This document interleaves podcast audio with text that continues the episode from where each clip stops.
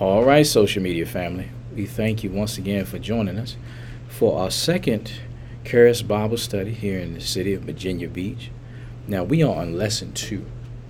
Lesson two of the Grace, the Power of God series. Grace, the Power of God. We are on lesson two. And tonight's lesson is entitled Without Excuse. Without Excuse. So we're going to start in the book of Romans. So let's go to Romans. Romans chapter 1, and we're going to start at verse 16. Romans chapter 1. We're going to start at verse 16.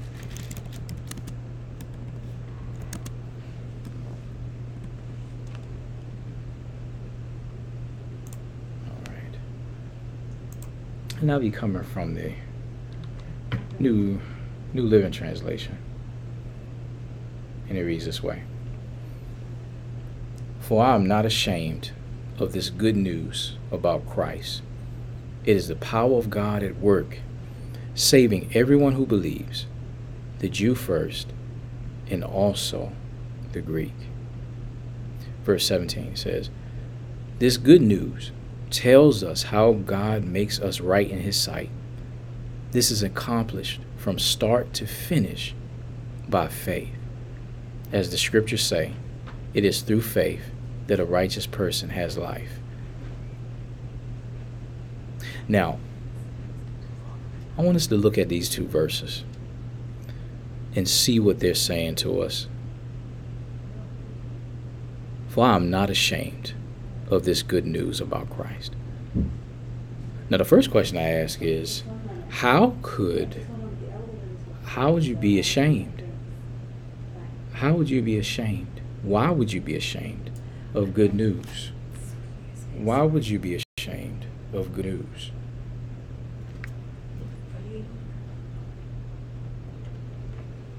Why would you be ashamed of good news?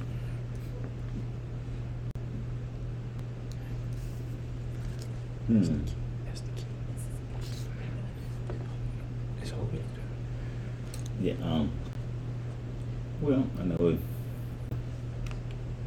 reading both of those verses together, if I tell somebody that I've been made righteous um, by what God has done, Mhm. but yet I still make mistakes, then you know they may, you know, because people are not thinking about that. When people is now not thinking about that, people are ashamed to say that they are righteous. I've been made righteous. I am righteous. Because, like I said, I think I said this before. I think I said in the other Bible study. I remember growing up with the we had the testimony services. Mhm. People saying I'm testifying, you know, about how good and how God has been. I never heard anybody stand up and say, you know what, I'm the righteous of God in Christ Jesus. You never heard that because um, the mindset was, I'm only as, I'm only as righteous as my behavior. To the degree my behavior takes me. So, so you would never stand up and say that you know I'm the righteous of God in Christ Jesus, because you would be afraid that somebody would say, well, you know what? Wouldn't you be ashamed to say that and you still make mistakes? Because this is Mhm. saying the good news is what? The good news is I've been made righteous by the blood of Jesus, what Jesus done. So, and I think, in and I'm understanding that's what the good news is. So he said, I'm not ashamed of that good news that I've been made righteous by what Jesus has done. And so, unless you really believe in what Jesus has done and believe what this says, then you are going to be ashamed to tell people I'm, I'm the righteous God and I've been made righteous. You're not going to say that. You're going to uh, evaluate your your relationship with God based on your behavior. I read it, uh, see, I took a whole different tack on it. Okay. Uh, Yeah, I mean, that, that's great, but no, I was thinking that just about, you know, um, sometimes in certain situations, you're almost afraid to use the name of Jesus Christ and things like Mhm. that because there's so much Mhm. hostility Right. in the world and in society. And what I what I was reading that is to not be ashamed of that, to to s- to speak Mhm. that name, to you know, to insert it. And one of the things that I have found, and it's a way to make me comfortable to be able to do that, is if somebody's struggling with something and they might not be a Christian or anything like that, but I might say to them, "Can I pray with you?" That's good. And and then I can insert it that way without it feeling threatening because usually when people are having a difficulty, they're more open. That's good. Right. That's good.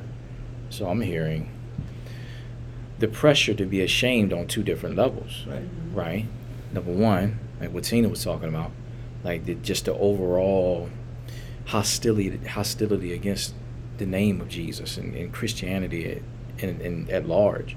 All right, and then with, even within the Christian context, you have the the ashamedness of proclaiming the good news or all that we have, all that we've been given in what Christ has done.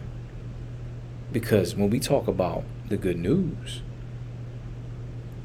do we really understand how how full the gospel is? Like what did Jesus' death, burial, and resurrection pay for? Now, if you're a believer, then you at, at, at the very least you understand that his death, burial, resurrection made a way for you to make it to heaven, Mhm. to give eternal life. All right. Now, obviously, is that the most important thing? Yeah. I mean, because this this life that we live is a finite period of time. But eternity defy is beyond time. We can't quantify that in our minds. Right? But what else did he accomplish for us in his death, burial, resurrection? Did he provide peace for us? Did he provide deliverance? Did he provide healing? Did he provide prosperity? Did he provide these things as well? And there's pressure to be ashamed of the reality of the fullness of what he did. Mm. Because when you talk about that stuff, you're like, oh, there you go. You one of them blab it, grab it, prosperity Christians, health and wealth preacher, teacher. But wait a minute. Didn't didn't he say that he will provide all our needs? Didn't he say he would never leave nor forsake us? Didn't he say he would give us a peace that passes all understanding? All of these things are things that we can enjoy in this life right here and now, as well as in the life to come. But see, there's a there's a pressure and a temptation for us to be ashamed of the fullness of the gospel. On top of the, the overall pressure of this, the world the world system that is that has a negative view of what Christianity is in general. So that that pressure to be ashamed is coming on two different levels. Now I'm looking at our outline. It says salvation is everything Jesus purchased for us through the atonement. Now, if you look at certain Greek study tools, in the in the Strong's it uses the word soteria, and other study tools use the word sozo. All right. So you look at the word sozo. What does it mean? It is an all-inclusive word that summarizes everything that Christ provided for us through His death, burial, and resurrection. It's forgiveness of sins, healing, deliverance, and prosperity. All these things. It's all these things. Now let's go to James 5. No, on our outline. James 5 is next. And then after James 5, we're going to go to We'll go to Galatians.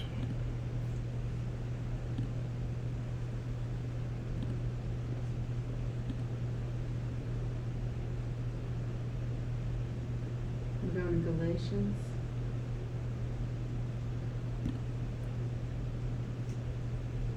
James chapter 5, looking at verses 14 and 15.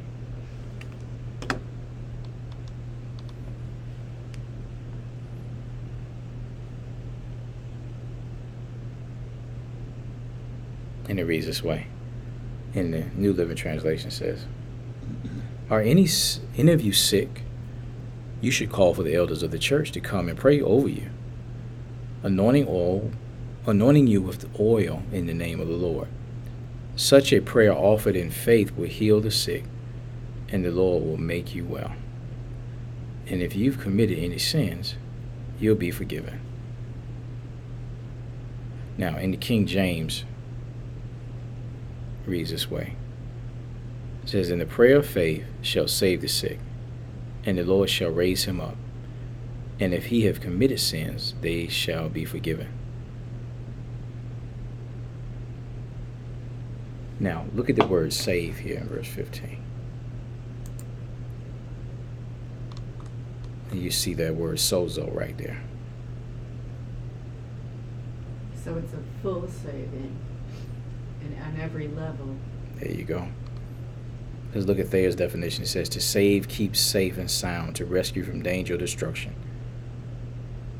Now, how much danger and destruction is in heaven? None. But there's plenty of it down here on earth, ain't? All right. Now, his work has delivered us from the sentence of death and, and hell, Mm-hmm. right? So we have been delivered from that destruction in the life to come. But there's also provision for us here and now. Because that same word save is used right here in verse 15. Save the sick, so it's saying like a complete saving of like if you're sick, a complete healing, right? Is that the way? Yeah, body, soul, and spirit, the whole man. Yeah. So I've had people say, you know, that they believe, and and you know how they it says take up y- your cross daily, like, Mhm. and to say that you know if something, because we are fallen creatures, right? Mhm. That we're gonna have sickness, that we're gonna have things. And then I hear it like somebody like Andrew Wommack, and he says that you just have to keep on saying, like even in the face of if there's if there like if the seeming evidence is not that, you know what I Mhm. mean? Like it still looks like you, you're, you're dying Mhm. or whatever. You have this sickness, you have this disease that you just have to keep on applying that faith to it. So so it's like I'm I'm just thinking out loud, like Right. trying to clarify this. So Right. well maybe you can you speak more on that? No, I think you were doing a good job. okay. And, and because see, what you're talking about is fighting the good fight of faith. Okay. because the the all the things that are coming against us, the, the adversities of this life, the things that we experience, right? The enemy wants to do what with them? He wants to use them to steal, kill, and destroy. Mm. Right? Now, just because we have a revelation of what grace is and, and, and what has been provided for us, does that mean now that we are we are supposed to expect this perfect, flawless life without trouble? Absolutely not. Because Jesus Jesus said what? He said, In this world you will have tribulation, but be of good cheer. I have overcome the world. And the fight that we fight is the fight of faith. Not not fighting to earn something or to get something, but to hold on to the reality of what we already have in the spirit world.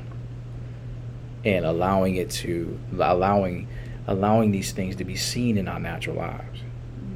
Right. And see, and, and you know, when we talk about sickness and disease, that stuff is, I mean, it is a, it is a bear to come against because of the, the challenge of waking up, feeling that pain, feeling that discomfort, Mm.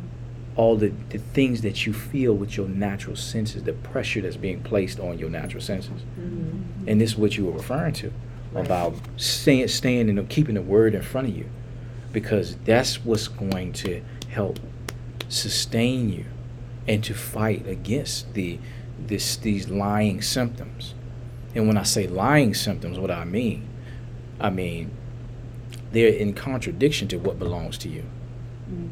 The scripture says what? By his stripes ye were healed. And that's the fight. And he says in Psalm 103, this is the first one that really blessed me, was, um, uh, Bless the Lord, O my soul, and all that is within me. Um, bless his holy name. Bless the Lord, O my soul, and forget not all his benefits, who forgives all your sins, who heals all your diseases. Every time I come back to that, that just is the sticking point. All means all. It's not part. But the, I think the scripture she quoted, um, Oh, take up your cross, where she said, you know, the Bible said, take up your cross and follow me in, in my context. And Yeah. if somebody, let somebody correct me. Talking about take up your cross, and I think a lot of times we refer to that as sickness and disease, but in my sense, I- the only thing that Jesus didn't deliver us from is persecution. So to me, that scripture is talking about when you take up your cross, being persecuted for the gospel, for proclaiming the gospel. As we were talking about earlier, being a Christian, people this world fight against, but they don't. The name of Jesus is frowned upon in this culture. Sometimes, so when he talked about taking up your cross, it means, okay, you're gonna be persecuted. You don't stand for God, stand on His word, and share the gospel with people, and the good news. Then you're gonna get some resistance. You get some pushback and people are not gonna like you because you do it and stuff like that. You're gonna be, as we see, Paul went through a lot, but you, he didn't deliver us from persecution, but sickness. You just named forgiveness of sins, diseases, prosperity. All that is part of the, the promise the finished work of Jesus Christ. The only thing is persecution. Cause he said you going. He told disciples, you too. For proclaiming the gospel, you're gonna be persecuted. Mm. And we know some of them died, you know, miserable death, being killed, stuff like, you know, heads cut off, stuff like that. So, Yeah. you know, so they, they, Stoned. yeah. But because just because they were just standing for what the word of God said. So, That's right. And that's what he said. If the world hated me, yeah, it will hate you. they're hate you. Mm. Right.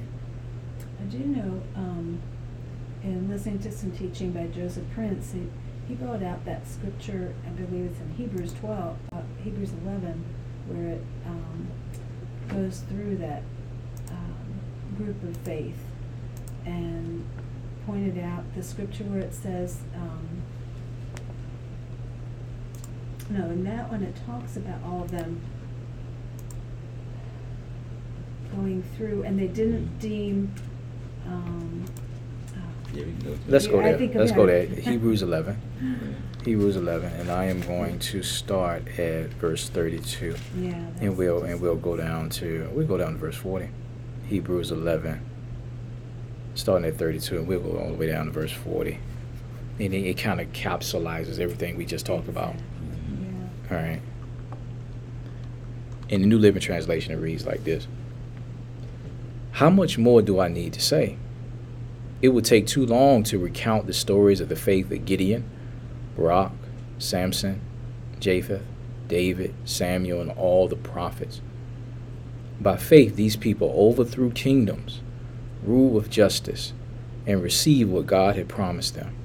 They shut the mouths of lions, quenched the flames of fire, and escaped death by the edge of the sword. Their weakness was turned to strength. They became strong in battle and put all whole armies to flight. Women received their loved ones back again from death, but others were tortured, refusing to turn from God in order to be set free. They placed their hope in a better life after the resurrection. Some were jarred at, and their backs were cut open with whips. Others were chained in prisons. Some died by stoning, some sawed in half, and others were killed with the sword. Some went about wearing skins of sheep and goats, destitute and oppressed and mistreated. They were too good for this world, wandering over deserts and mountains, hiding in caves and holes in the ground. All these people earned a good re- reputation because of their faith, yet none of them received all that God had promised. For God has something better in mind for us, so that we would not reach perfection, so they would not reach perfection without us. Yeah, it's uh, 35, where it says not accepting deliverance. And I know another passage, and again, sorry, I don't have the reference, but um, that Christ makes a way of escape for us. And, and they made the choice, even in, in these things of death, um, they made the choice to follow through because they saw a better return for it, not because God wasn't faithful to provide another avenue if they wanted to and still be in faith. And I, I just found that really encouraging because again, then it's a it's a choice, and it's a choice um, for worship rather than a, a choice of fear or whatever. Mhm. You know, it, it kind of removes it from the fear side and says, you know, what would you really like to do, honey? Because I love you, and you know these have different directions that they're gonna to um, or different outcomes, but all of it's gonna be within the grace. Mhm. I don't Very understand encouraging. forty. All these people earned a good reputation because of their faith, yet none of them received all that God had promised. For God had something better in mind for us, so that they would not reach perfection without us. I don't understand. This one says, God having provided something better for us, meaning I think all of us, that they should not be made perfect apart from us. Apart from us, Yeah. so, so, so that they would not reach perfection without us. Who's us? The, bo- the body. The body. of Body. Because everybody that's mentioned is an Old Testament saint. That's right. That's right. And the promise that we have in under the new covenant is the Holy Spirit in indwelling on the inside of us. So we, all these people were in the Old Testament. Right. Okay. Gideon, Rock, Samson, Jephthah, David, Samuel, and all the prophets. Okay.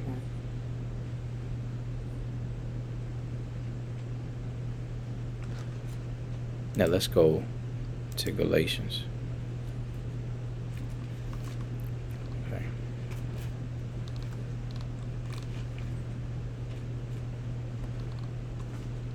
Okay. All right. I'm gonna get back on the outline, but I want us to look at this. Galatians, and let's look at yeah. I'll, start at verse one. Which chapter was Uh, chapter 3, Galatians 3, starting at verse 1.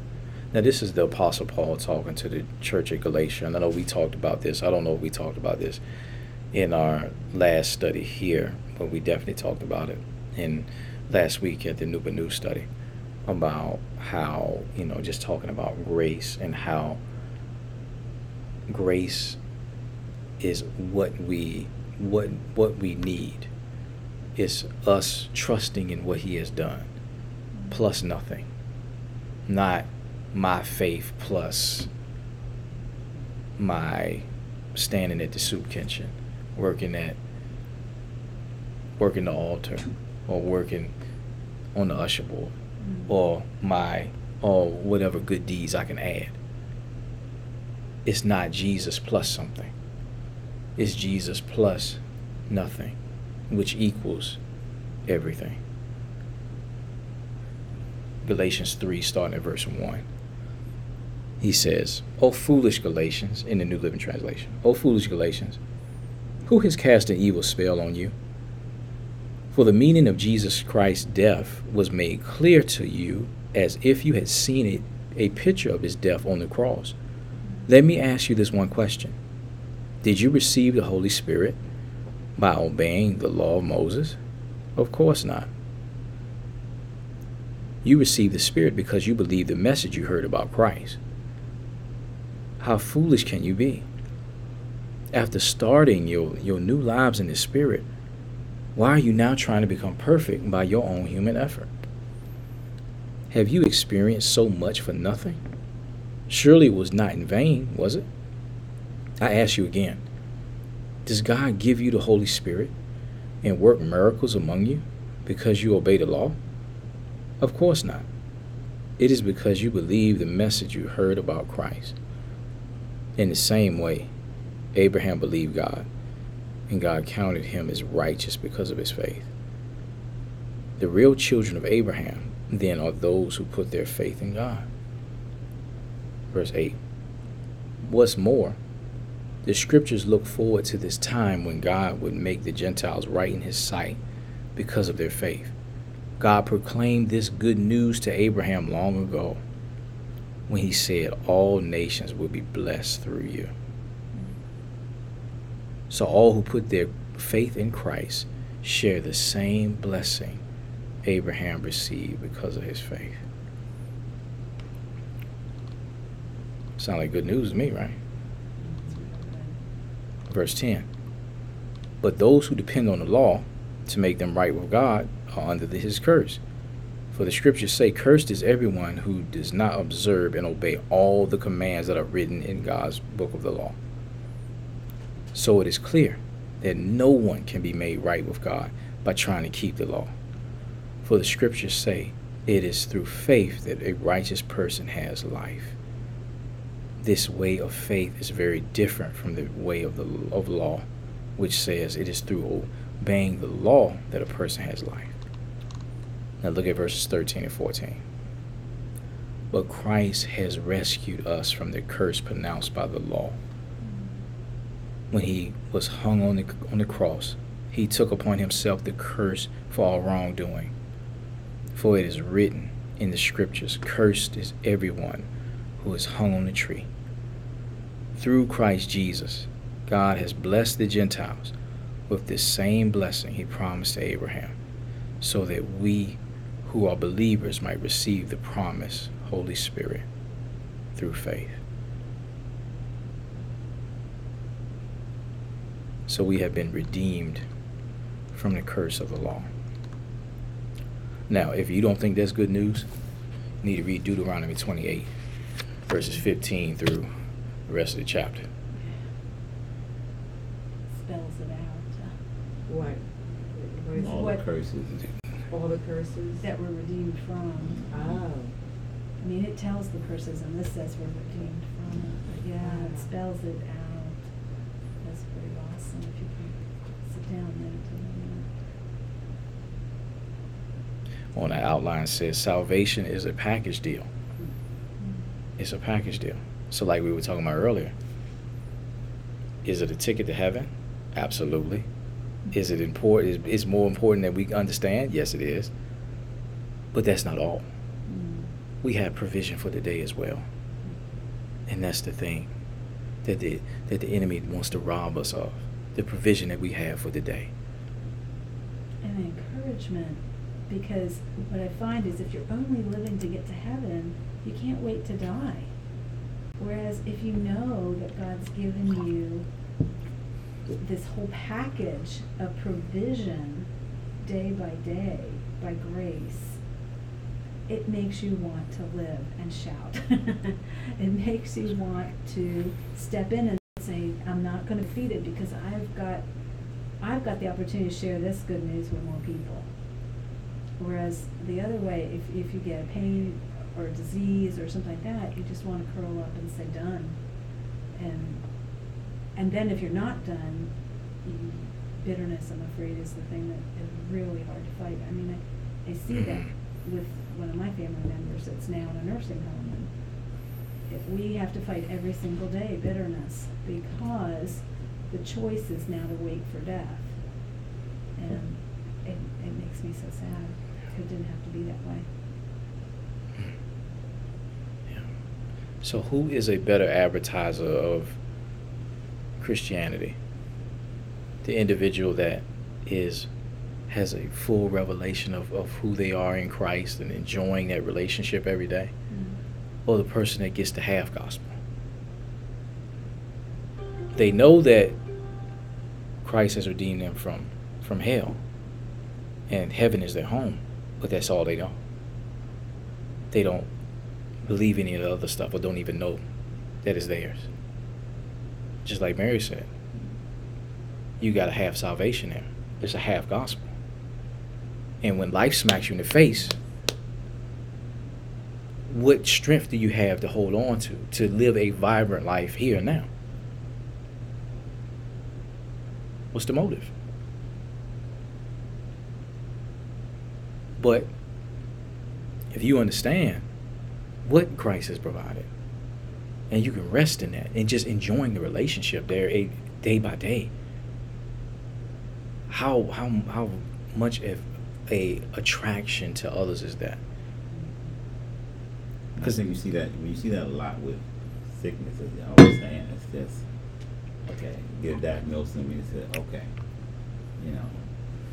I mean, of course, you go to the doctor, but if the doctor tells you you only have six months, you just embrace it. You say, okay, let me live the best six months of my life.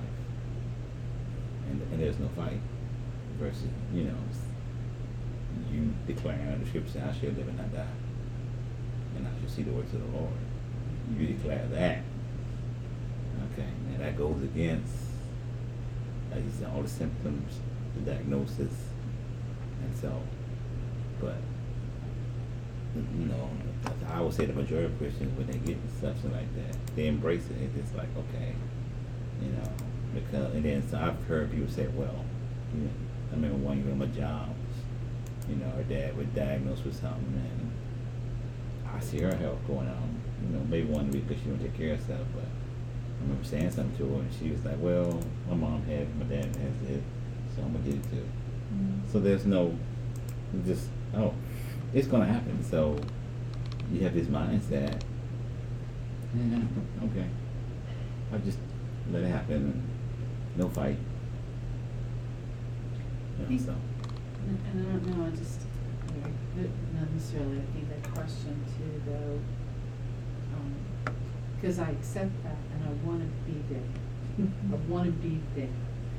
Um, but, you know, like experiences like, uh, this is a, some time ago, but, um, a friend of my, my mother-in-law's, um, was encouraged by her church to stop taking her insulin, and she died you know, Mm. and I've it heard was that just like, spoken to too. It's like you don't Yeah. stop taking it until you personally you know, it's can, like, can could, understand. can God heal her? No question. There's no question that God can heal her. God can raise Lazarus from the dead. He's the same God. It's, it's like that walking in discernment, Mm. you know. Right. Right. Well, and that's what I'm finding. is it's- Exactly. You can't just throw this at people. You can present it, but if they don't receive it quickly, you can't just throw it and expect them to be able to embrace it every time. It, it takes teaching, it takes time to assimilate the word and to let it soak in, is what I'm finding. And so you have to meet people where they're at and walk with them and, and, and keep presenting the hope Right. of the gospel. But, but to say, oh, stop taking your medicine when there's no faith there to, to believe that the, We wo- talked there's about no that. even knowing. Cause I had surgery in November.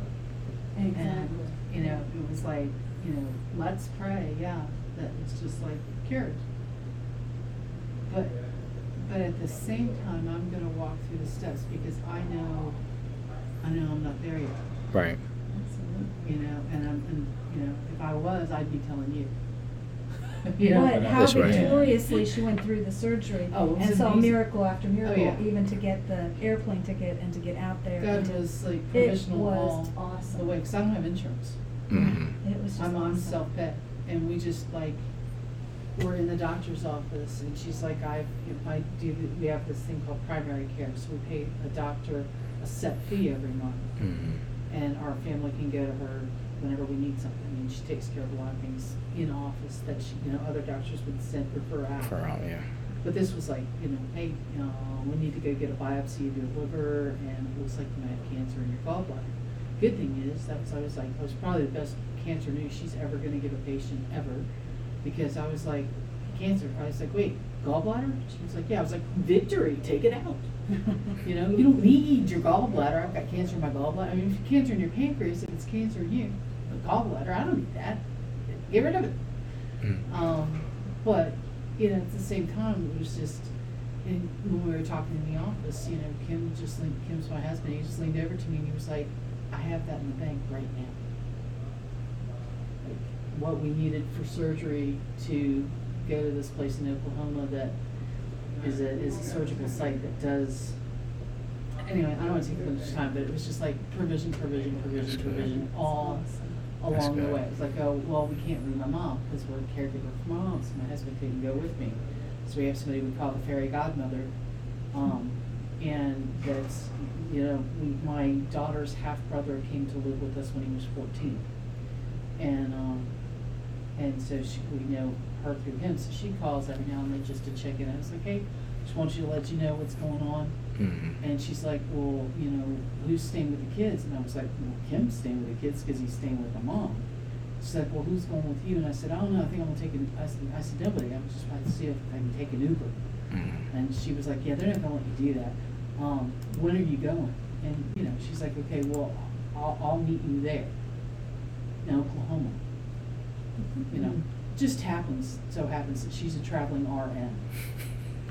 So I got to take my own private nurse Yeah. to Oklahoma to take care of me for my outpatient surgery. There you go. I mean, down to like, I had to change planes in Dallas on the way back the day after surgery. And like the first thing I get is a me- text message from the airline when I landed.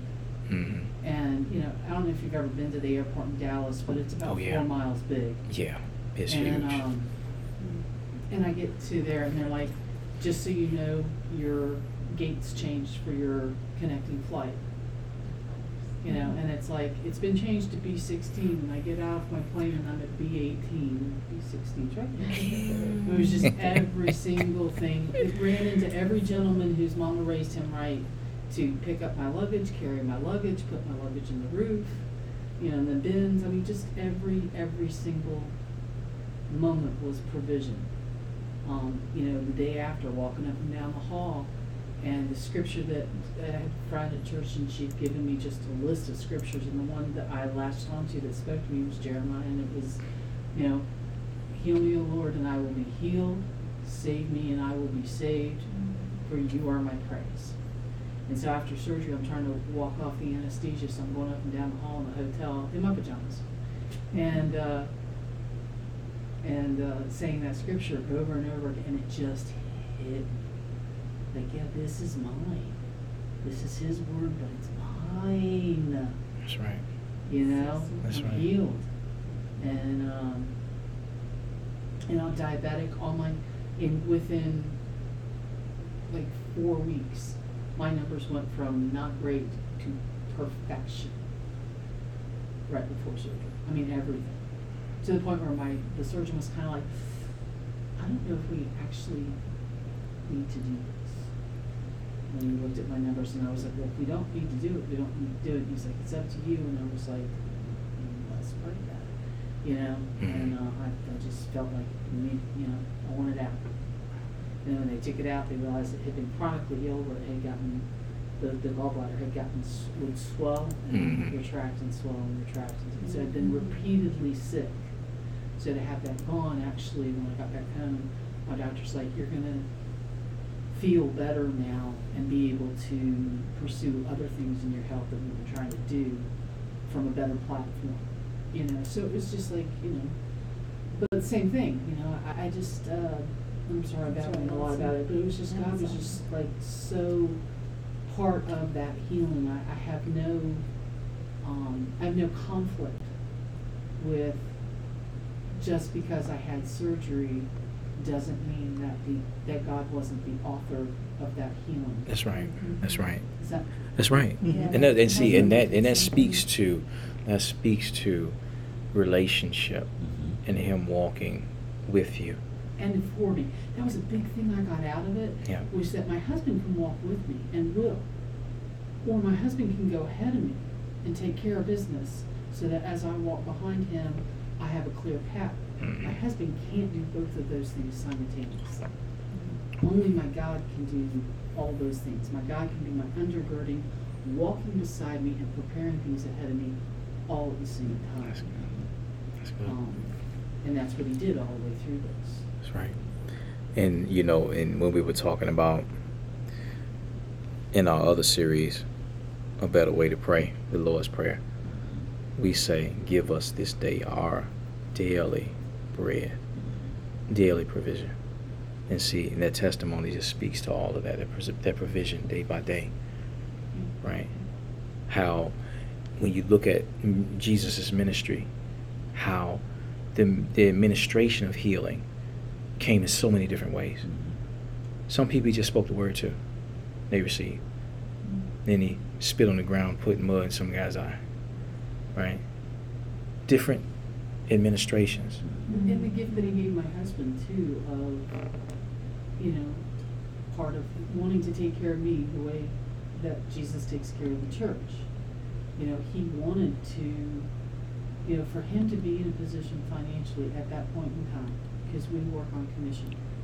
For him to be in a position financially at that point in time, when they said, because basically from my ultrasound to my flight to my hotel to the surgery to the biopsies to everything else, we we were literally like what he had in excess of bills in the bank was a difference of about forty dollars. And and so for God to have been provisional through my husband's work, but been provisional for to put him in the position as the husband and the leader of my family to be able to say, got this. You know? I mean that's a gift from God too, to Yeah. to to shore him up Mm-hmm. to you know my husband's um, a recovering alcoholic. So you know for God to have him in the grace of sobriety and working and taking care of his family, Mm-hmm. and to not have to be in the position of wow my wife's sick she needs surgery how are we going to do this? I don't even know you know am I going to have to take a loan you know to not be in that position? But for God to have also been faithful to him and his mm-hmm. work and the things he's set aside and the things that he's pursued you know you know in in honor of God you know and yet at the same time put him in partnership of being able to provide That's good. That's good. you know it's just, it was just it's um good stuff That's right. We've been, um, uh, just, just because it correlates, uh, another teaching that we've been doing in, in the church, um, was out of Philippians four, and, and, um, and in the verses we- we- we've heard before, but in, uh, Philippians four, uh, verse, it's verse seven, verse thirteen, and verse nineteen. Um, and it, it's just sort of a summation of, of of God's promises in that, um, you know, sort of threefold is, is verse seven is, and the peace of God which surpasses all understanding will guard your hearts and your minds in Christ Jesus. And then, um, thirteen, I got my glasses sitting next to me. Thirteen is, um,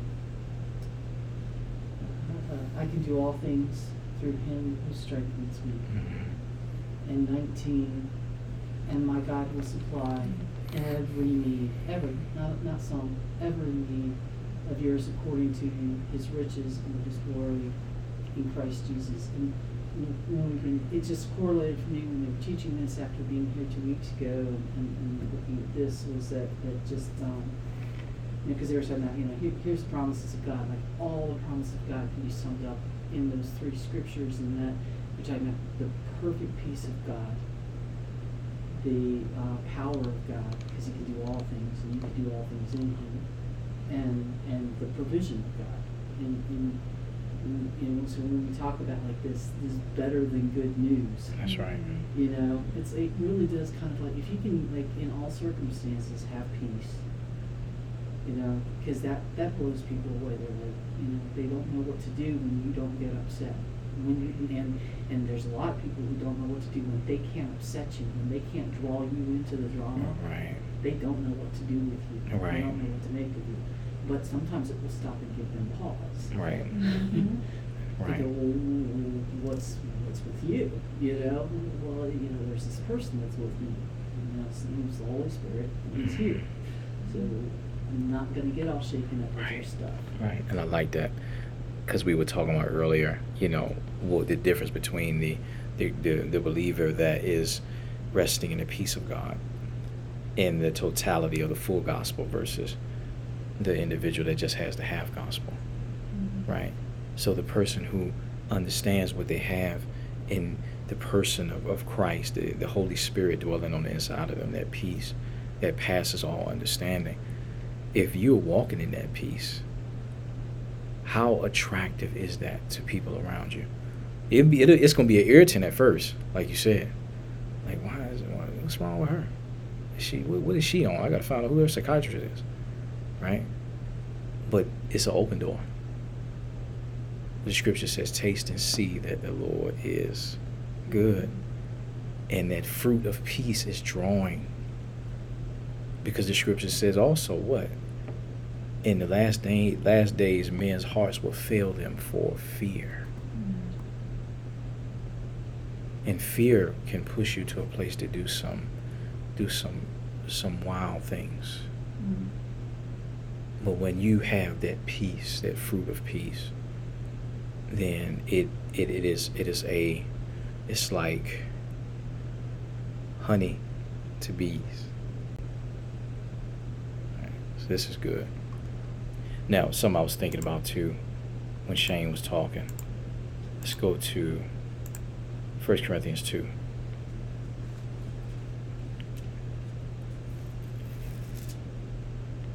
1 Corinthians 2, and I'm going to look at verse 12.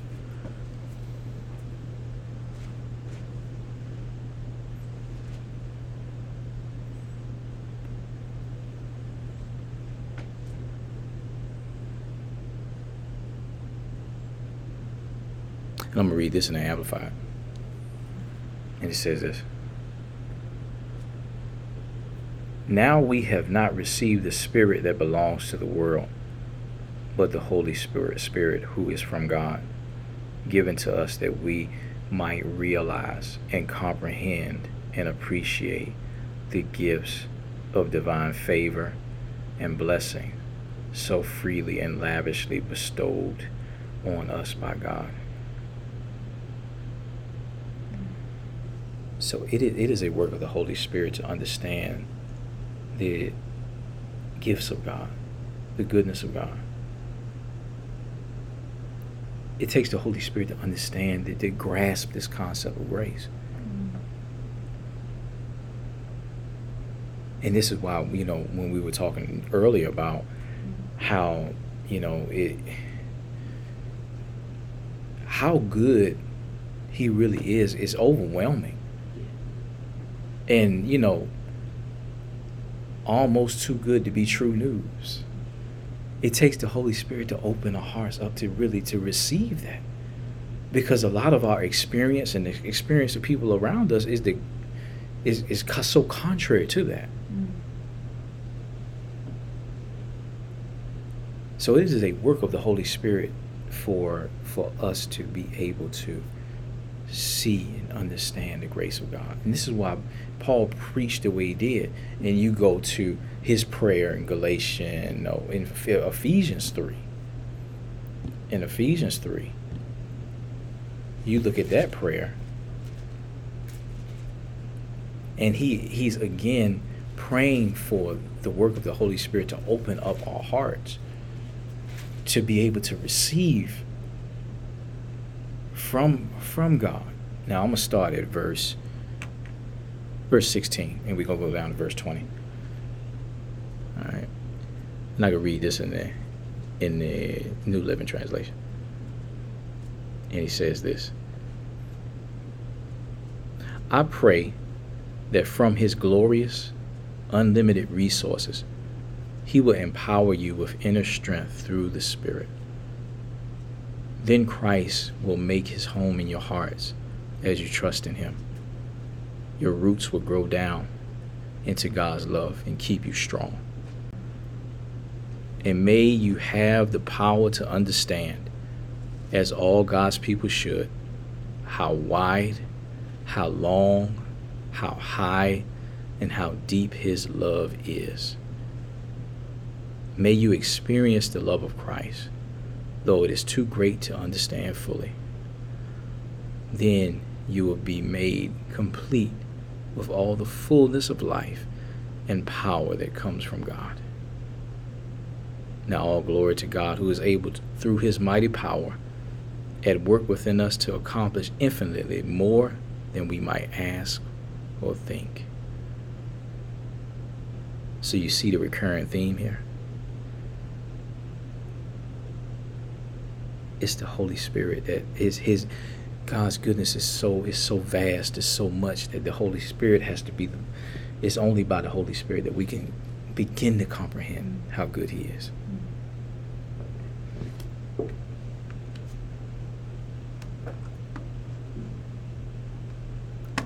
The too good, almost too good to be true news. Mm. Love that definition.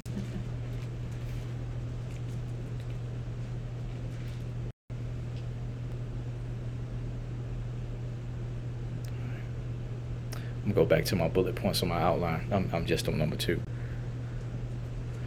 When the scripture says that the gospel is the power of God unto salvation, it's not just talking about how to be born again and have your sins forgiven. It also means, as we said earlier, that the gospel, the grace of God, is the power of God unto healing, unto deliverance, unto prosperity, unto everything that comes to us as a result of being born again is talking about our relationship with God. It's also how to how to how we relate to God based on grace, what Jesus did instead of performance, what we do.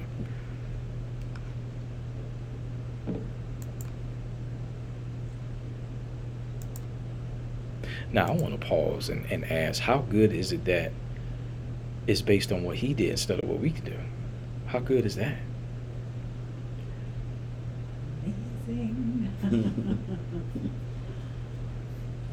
Yeah, we sometime. Absolutely. We sometime. Absolutely. But to understand that it's it's it's, it's not I, it's not about me. It's about him. It's just about the only only thing I do is believe. Rest in him. That's my job. That's my job. That's our job. And that's, it's such a good defense, you know, because the enemy will get in my head and be like, wow. you know, Your, your parents, your parents, what, what, you know, I wanna pray for somebody, well, how can your prayer have any power? You know? Because you did just yesterday, you were rude to that woman today, you were, you know, this, this, this. And it's just like, it's not who's praying, it's who we're praying to. And that's, becomes everything. He's praying through us. right? Mhm. That's right. That's good. That's right. That's right. And as soon as she said that, uh, it took me to James 5. It says, Elijah was a human as we are. Yet when we prayed earnestly that no rain would fall, none fell for three and a half years. And then when he prayed again, the sky sent down rain and the earth began to yield its fruit. In the King James, he used the phrase, Elias was a man subject to like passions as we are. Mm-hmm. Is Elias Elijah? Mm-hmm. Mm-hmm. Yeah, it'd be Elijah. He was a man subject to like passions as we are. And the Amplified says Elijah was a human being with a nature such as we have, with feelings, affections, and a constitution like ours. So the enemy comes to you and say, "Who do you think you are?" Praying for such and such. Like, well, Jesus said there was none greater than John the Baptist. Mm. But the least in the kingdom of heaven is greater than he. And you a kingdom citizen. So, right. So and this is why the- understand knowing what God has said about you. Knowing who you are in Christ is is one of, if not the greatest def- I wouldn't say the greatest defense, but I say one of the greatest defenses against those fiery darts. Mm. Knowing who you are. Because that's what, you know, those lying voices will try to tell you. Question your identity. Who do you think you are? and of all things, it was a foreword written by a doctor, um, a doctor was a believer. Um, and he talks about how, you know, before, before your parents even, before you were born, before you were named, before your parents even, you know, your mother even knew she was pregnant, it was a moment in that secret place in her womb, and it was you, and it was God. And that, if you can anchor your identity in that moment, instead of what everybody else then labels you with and puts on you and judges you for, and everything else that comes after that. You know, if you can like anchor your identity in, in who you were was decided at in that moment. And it was you and it was God. You know, given life. Mhm. That's good. That's good. Mm. Yeah. The scripture says that you were fearfully and wonderfully made, right? Mhm. That's good. So do you record this? Does- Is this recorded? Are you live right now? They, people hear you, people can hear you talking right now. Oh, they, they can hear? Yeah. Hello? Where's it going to? Whosoever will. Oh, so we don't know. Yeah. Point three on the outline says Satan tries to get us to earn the things of God, to make ourselves our Savior, to put our faith in what we've done instead of faith in Christ as our only means of receiving from God. Instead of coming right out and telling people that God doesn't heal, prosper, and deliver today, Satan deceives them into thinking that they must do something in order to earn God's provision. And That- that's what he does with the lost. You know? Yeah. He tries to convince them, first of all, I don't exist. Second of all, God doesn't exist. Mhm. Third of all, you are God. Yeah. So the so the deception is on different levels. Yeah, so it's almost the same pattern. It's just he does it with our faith. You know? hmm It's not me that's Tricks that keeping. very original It's not me practice. that's keeping you from heaven. Mm. Well, it's not God that's getting you to heaven. Oh no, it's you. You got to do it, and we can't, of course. Mm. Then there's those religions who try try to bypass the finished works of Jesus and just go straight to the Father. hmm So we just take him out of the equation, and we just gonna go straight. Yes. That's so, you know. So we don't need him what he did, cause if you look at him as just being a man trying to save his own people, Yeah. then you take him out of the equation and say, well, we just gonna go straight to the Father. hmm And, um, And he tells us there's no way to the Father except through. exactly. So, but I think they may So have. that sort of leaves you working for it again, doesn't it? Right. Because you, Exactly. you see the righteousness of God, you can't match it. Right, because you have to ask yourself the question, okay, so how do I please the Father? What is good enough? How good do I have to be? Trying to see more grind. Right, say more grind, right? And so nobody knows the answer to that, That's right. you know, unless you. Because like there's I s- none. Yeah. I Except for mean, Christ, I Unless you mean. have this concept where he grades on a curve, and so everybody has a different curve. That's great. Great on the curve. Ah, That's good. Yeah. That's funny. I mean, it's not funny. It's it's actually incredibly clever. Yeah. Yeah. Sly deception. And that's, you know, the deception is on different levels for different wherever you are. Right? So there's a deception that comes against you if you are an unbeliever. And if you are a believer, there's a deception that comes to you. Like this, like what we just read. Yeah.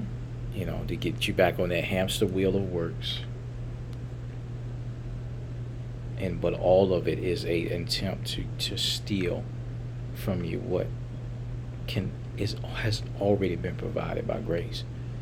So, That has been the most helpful verse is that um, whenever I'm in a situation and, and the, the pressure is coming on, to just stop and say, is this something that is stealing, killing, and destroying? Mm-hmm. Or is it giving life and life abundant? Mm-hmm. You know, it just breaks it down really fast. Mm-hmm. And, and we know which side Christ is on. that's good. That's good. That's good. Has anybody ever experienced, I've been going through where I have this feeling of oppression on me. It's like I'll go to do something and nothing will go right and, um, and then I get, I get this feeling of being defeated and then, you know, and it's like a fight, fight, fight. Um, it's almost like because I've been working on, I'm a songwriter, I've been working on three songs I've been trying to get recorded to do this Christian EP. Mhm.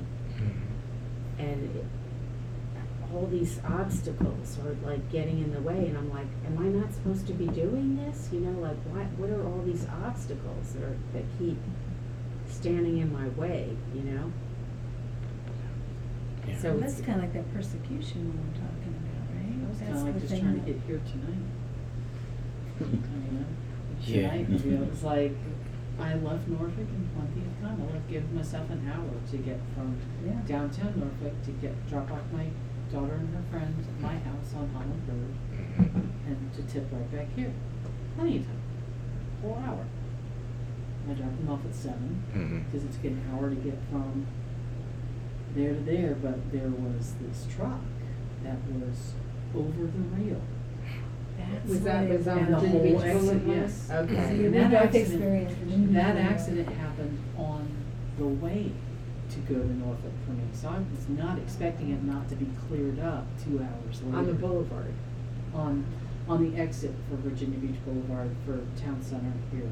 Oh. I, I have to get, that's the exit I take to drive right Okay, past because here the to go home. boulevard is Mhm. just, Well, the boulevard was Snail. overflow, the boulevard was Oh. overflow because everything that was Oh, that's normally what it was. going that way down Independence was circumvented back the other way Gotcha. down Center. That's. So, but, but, but I just, you know, I mean, and then it occurred to me, I'll, I'll just stay home, I'll do it on Zoom, I'll, and I was like, want to go, want to go.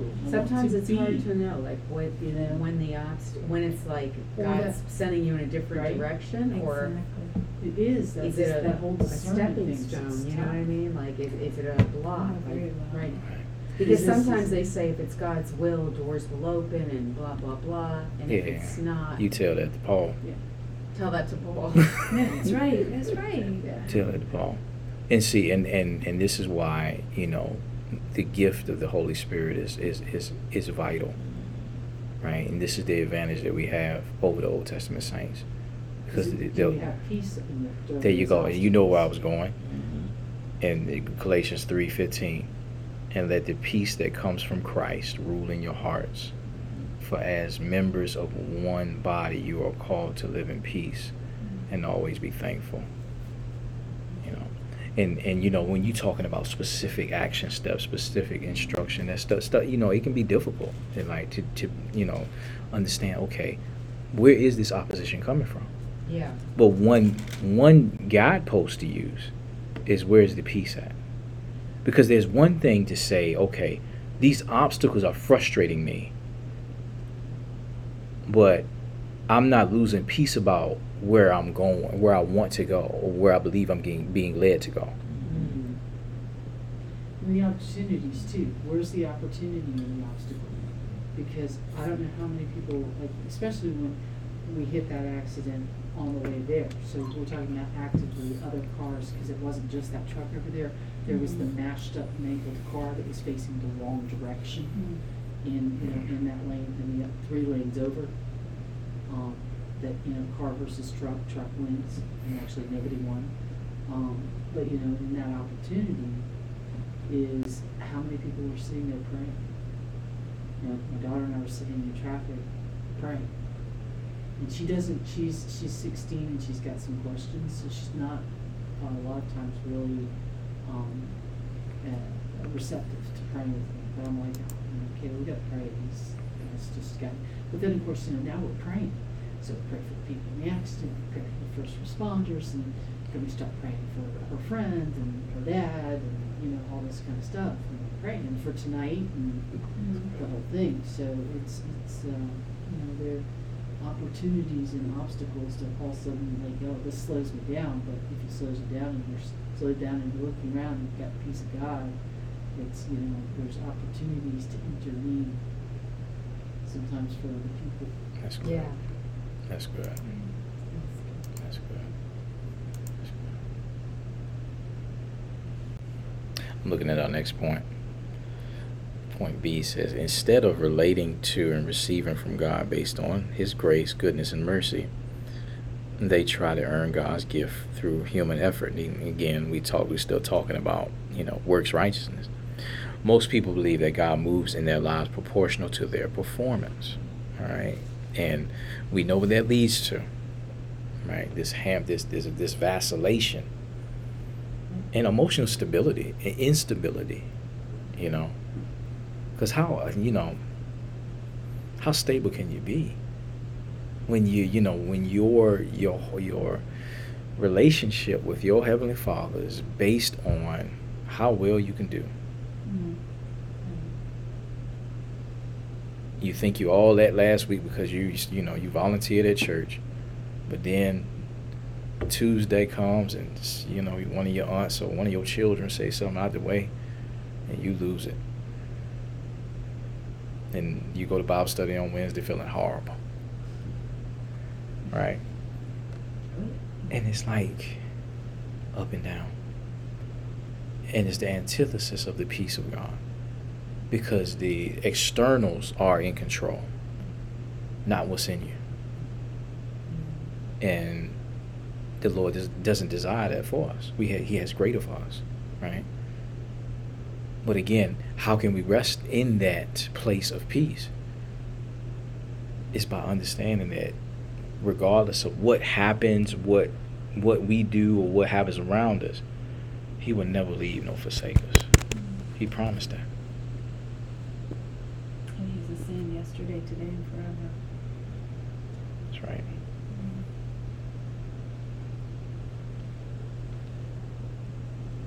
Point D says this is what Paul was preaching against this whole mixture of law and grace. Paul came along and talked about God's goodness and grace. Point A it's the goodness of God that leads us to repentance. Mm. So you mean it's not the Ten Commandments? It's not me calling out your sin, telling it like I like I see it. Hmm. No, it says the goodness of God leads to repentance. It's the gospel that has power in it. Next point. It says since most people relate to God based on fear instead of love, no doubt the immediate response of those Paul was writing to would have been, But you can't do this. People have to know how ungodly they are. How will they turn from their sin unless they understand God's wrath? That's, that's what I've been told in our church. Yeah. So I it's, mean- it's happening right there. What, that people have to be told about their Need sin? to teach the Ten Commandments because they Ah. need to know about their sin before you can present the gospel. And uh, from everything I'm seeing, it's, in us. We already know. We may not have a name for it or an ident, you know, identify, tick boxes, but, but, um, our hearts tell us when something's wrong. I think it depends on, you know, each account, everybody's different. It depends on what they are. I think, you know, if that person is just um, as we're talking about, just thinking they can please God with their works, then you do have to show them how they stand up to God based on their So works. using that as a stair Yeah, and then, you know, yeah, so, then once they get a realization, okay, I can't measure up, Mhm. then, then you present the good news to them, say, okay, but you know what Jesus did for you. So doing it, I mean, basically that's what Jesus did Right, in Matthew. right, exactly, so, he, he did it with the rich young ruler, That's right. you know, he let him know, he was, said, okay, you know, how can I get eternal life, and then Jesus commandments, and then he says, well, okay, he, well, he lied, so he kept them all, Mm. it wasn't true. But once he realized how messed up he was, but then of course he walked away sad. But you know the thing is, you But it did what it was supposed to do. did what do. it's supposed to do. Yeah. Because the scripture says the law was our schoolmaster Master. to bring us to Christ. Mhm. Now let's go back to Romans 1 and we're going to look at verses 18, 19, and 20. This, that speaks to this. Romans 8, 1, 18, 19, and 20. And I'm going to read it in the, in the New Living Translation again because it makes it so plain. And it reads like this. But God shows his anger from heaven against all sinful, wicked people who suppress the truth by their wickedness. They know the truth about God because he has made it obvious to them. Verse 20 For ever since the world was created, people have seen the earth and sky. Through everything God made, they can clearly see his invisible qualities, his internal, his, his internal power and divine nature, so they have no excuse for not knowing God. All right. In the King James, it reads, verse 20, it says, For the invisible things of him that from the creation of the world are clearly seen, being understood by the things that are made, even his eternal power and Godhead, so that they are without excuse. Right. So this is speaking to a inward witness, right? So everyone having that inward witness of the, the reality that there is God. It's hard in this day and age, and, you know, I think this is the device of Satan too, really, is to keep the noise. So intense that nobody ever hears it anymore. You know, I just see that there's never a downtime to reflect. That's good. Yeah. It's kind of simplistic thinking, I guess, but Chronicles of Narnia, um, Magician's Nephew, C.S. C.S. Lewis, he, he writes about, uh, he's writing about kids, you know, and their encounter. Um, and it's, it's a creation story, so, you know, Aslan the lion represents Christ and he's singing the world into being. And Uncle Andrew is this magician who's basically playing powers that he doesn't know anything about. He's, um, and he can't, he can't face it. You know, he can't face this, what the kids are awestruck by Mm. he's terrified. and um, and so he eventually just convinces himself that he's not hearing words in song, but he's just hearing roars and, and that kind of thing. And, and, and I, I always latched onto this because C.S. Lewis writes the problem with convincing yourself that you're stupider than you are is that you very often succeed you know, and because I've lived basically as a, I, I used the, term agnostic, and I've since found out that ag, people who define themselves as agnostics don't really think what I was thinking. So I don't know, but I I was one of those people that for I mean from about the age of twelve until I was about thirty, figured there was some kind of God because that made more sense you know, Mhm. made more, that, that analogy of the world just coming into existence would be like just for no reason, no, uh, car company, no factory or whatever, just suddenly finding a car in the desert with keys in the ignition and gas in the tank, and it just happened to create itself. You know, so that is, you know, it just doesn't make sense. It may always made more sense to me that there was a God than there wasn't, but I definitely had convinced myself that I was stupider than I was, um, and could not any longer hear the voice of God that I had heard when I was a child. Um, you know, because I just started listening to the report. And, uh, so it, it is that kind of thing. I don't, I don't think we're, you know, back, going back to what you were reading earlier, you know, we're, we're, we're not, it is, is, it's the goodness that leads us to repentance. You know, condemnation is just, isn't drawing anybody to the kingdom of God. You know, pointing out to people why they're wrong, whether they, whether they believe in a false God, and then you come at them with arrogance, oh no, my God's better, your God's wrong um, or whether it's you know the lost who just they don't even know they're in sin. But the way to get them to, to come to repentance is not to explain to them why they're in sin, you know, because that's their life. That's just the way they live. And so then you're thinking they're saying, well, that's my culture, Mhm. you know, that's my culture, you know, um, or I'm not doing anything wrong, you know. I, I, I don't sleep with married men, and that's their standard, Mhm. you know, then, but, you know, as long as we're consenting adults, what difference does it make what we do? Well, it makes a difference.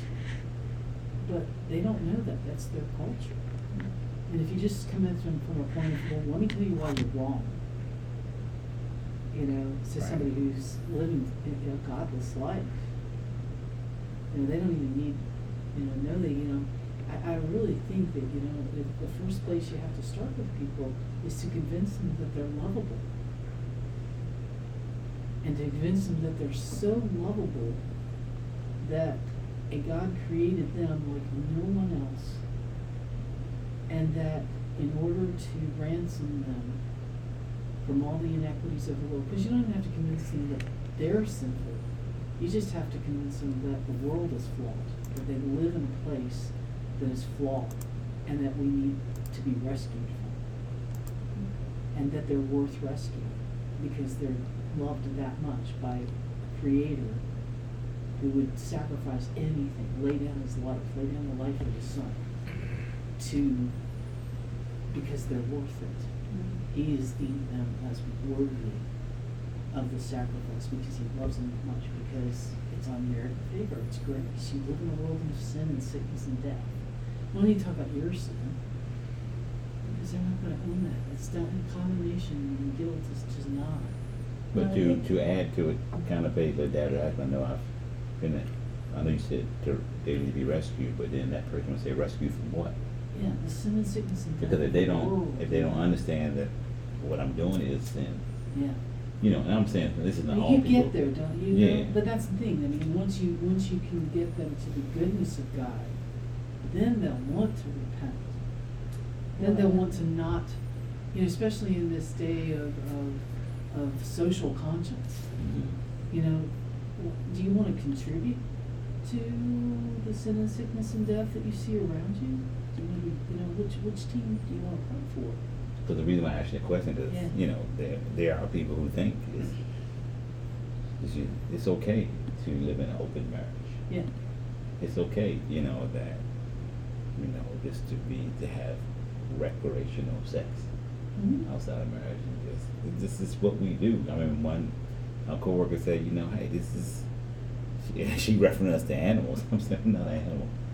Just don't do stuff by instinct. It's not our nature. But, you know, some people have that mindset. This is, okay, this is what we do. This is who we are. This is, they've been convinced Yeah. that But this animals don't wear okay. pants and they don't accessorize. You know what's interesting? It's like, it's like, one of the things that I've learned, like, is that culture constructs and, and media feeds us Right. what we think we want, and then all of a sudden, oh, that's what I want, oh, that, yeah, yeah, that's, Mhm.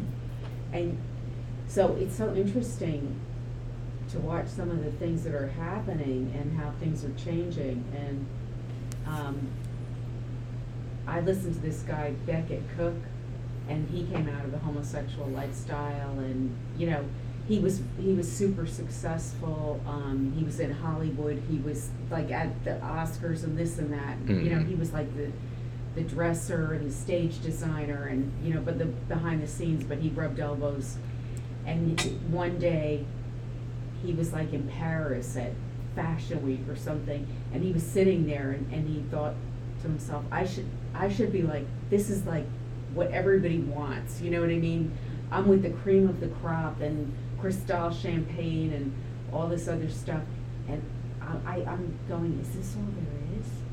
And then he goes back to L.A. and he's sitting in a coffee shop with a friend of his, and at the next table there's people with Bibles, and they they go over there to mess with them, like to you know go, really that you still believe this in this day and age and this and that, but the guy says to him, he says to him, um, he says, you think homosexuality is wrong, right?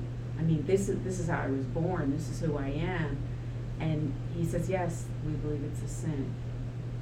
But somehow he gets him to come to church, and when he comes to church that Sunday, he sits there and the, ho- he has an encounter with the Holy Spirit, and he cries for like thirty minutes to the point where they're like, oh my God, like is this guy gonna make it? You know, he's just he can't Mhm. stop crying, and he completely and then long story short like everybody rejects him because now he's saying this isn't the way you should live kind of thing um, but one of the things he was talking about was how words are, are no lo- people are changing meanings of words Mhm. Yeah. and so um, he said, so pretty soon it's going to be where like people say, if you say the sky is blue, it might somebody else might say those words mean the cat is on the mat, you know, Be- because th- there's no language, no shared language, and and one of the things he was referencing was now Disney, like well I I love Walt Disney and I read his autobiography and all of that, but you know how when you when you go to Disney and hear in any of the things they would go, ladies and gentlemen, boys and girls. Well, now they can't say that because they might offend somebody who doesn't fit into that category. So now they have to say, dreamers of all ages, and you know, it's just so. I'm just saying all that to say.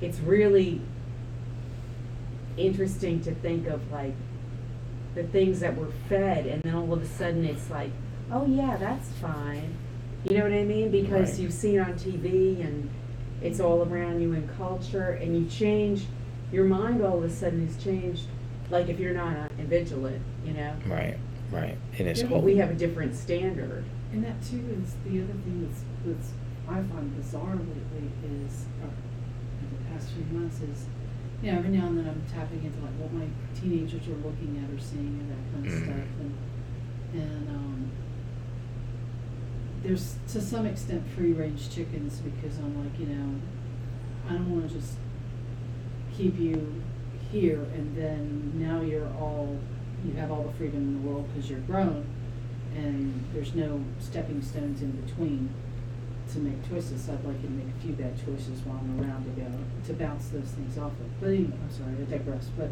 you were talking about media and how it shapes things and, um, there are so many things on, like, their, their media sources, like TikTok and that kind of stuff, but also on television shows where they make someone sound as if they're quoting scripture, and they're not. You know, it's in these fictional things. Mm. So they make it sound like someone's literally, and they're holding a book that looks like this one, and they're reading out and holding out the book and saying how, yes, and all homosexuals shall be cast into the fires and ripped apart by, you know, and all this kind of stuff that's not in the Bible. Which of course then, if you're, you know, PC and you accept all people, and this book that they actually don't know scripture, so they don't know that it's not scripture. And God is misrepresented over and over and over Exactly. again. But isn't that an enemy who's not the word. But isn't that It's- isn't that an old play? It's an old playbook. He been doing that since Genesis three, Yeah. and it's just being played out today in different ways. It's just, I mean, you think with the media too, though. I mean, you know, and then that site has, you know, two million hits. What's sad though is that we don't know the word. Mm-hmm. So we get alarmed because we suddenly realize that that isn't, but we don't know the word to counteract. Right, and see, and, and to bring it back, how how dangerous stuff like that it's is just another roadblock or barrier from people being able to truly see how good God is. Mm-hmm. It isn't just another barrier, another way to say, look, see, those Christians, they preach a God of love, but look at how they're saying. Look at what they're saying and how they're acting. Just negative propaganda. Yeah. The same thing it's been since Genesis 3. It's hard though. I mean, I'm, remember this was years ago, but being in a road on a road trip with a bunch of girls from church, and we were going to the Women of Faith conference up in D.C. And somebody had a bumper, you know, one of the rainbow bumper stickers, and a woman who I I thought I knew starts on a rant, and it is so much hatred being vented. I hate those people. You know, ah, da, da, da, da, da, and I'm like, oh yeah, because we're called the hate. You know, just Right. like, no. Put any adjective because I've got a few adjectives of my own. Put any adjective in front of people you want to, and God loves people. Does He love their sins? No. That's why He sends His Son. That's Right. why you know while we were yet still still sinners, while we were yet still sinners, you know He came for us. He He sacrificed for us. for us. But you know, it's at the same time, God loves people, Right. all people. And the Holy Spirit convicts of sin. And that's what we need. There you That's go. what we That's what we need. It's not about us trying to convict people of sin. We can't convict anybody. Now we can use the word to condemn people, Um, ha- yeah, So- poor so- so- condemnation. but the So- conviction comes from the Holy Spirit. Yeah. And that's now I, I want to close with this. Now remember, the goodness of God draweth men to repentance. Romans two and four, right? Mhm. All right, we're gonna go to Luke five. Luke five, verse three, and going down to verse ten. Luke five, starting at verse three and going to ten.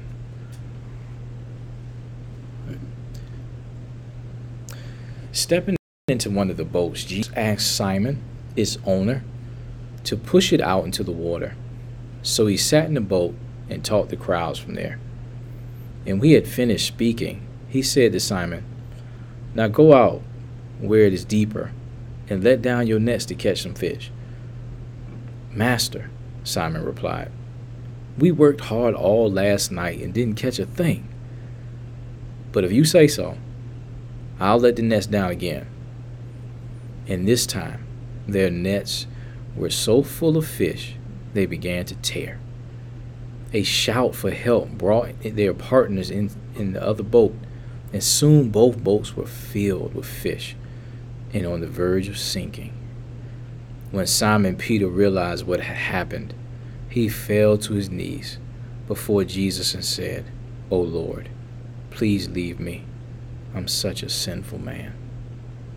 For he was awestruck by the number of fish they had caught, as were the others with him. His partners James and John, the sons of Zebedee, were also amazed. And Jesus replied to Simon, Don't be afraid. From now on, you'll be fishing for people. So we see when Simon was conf- Simon Peter confronted with the goodness, the goodness of God manifested right in his face. It brought it brought him to a place of repentance. So this is what we do. We place ourselves in in position to be used by God to show to express the goodness of God. And the Holy Spirit would draw people. All right, social media family. Thank you once again for joining us. We'll see you in a couple weeks.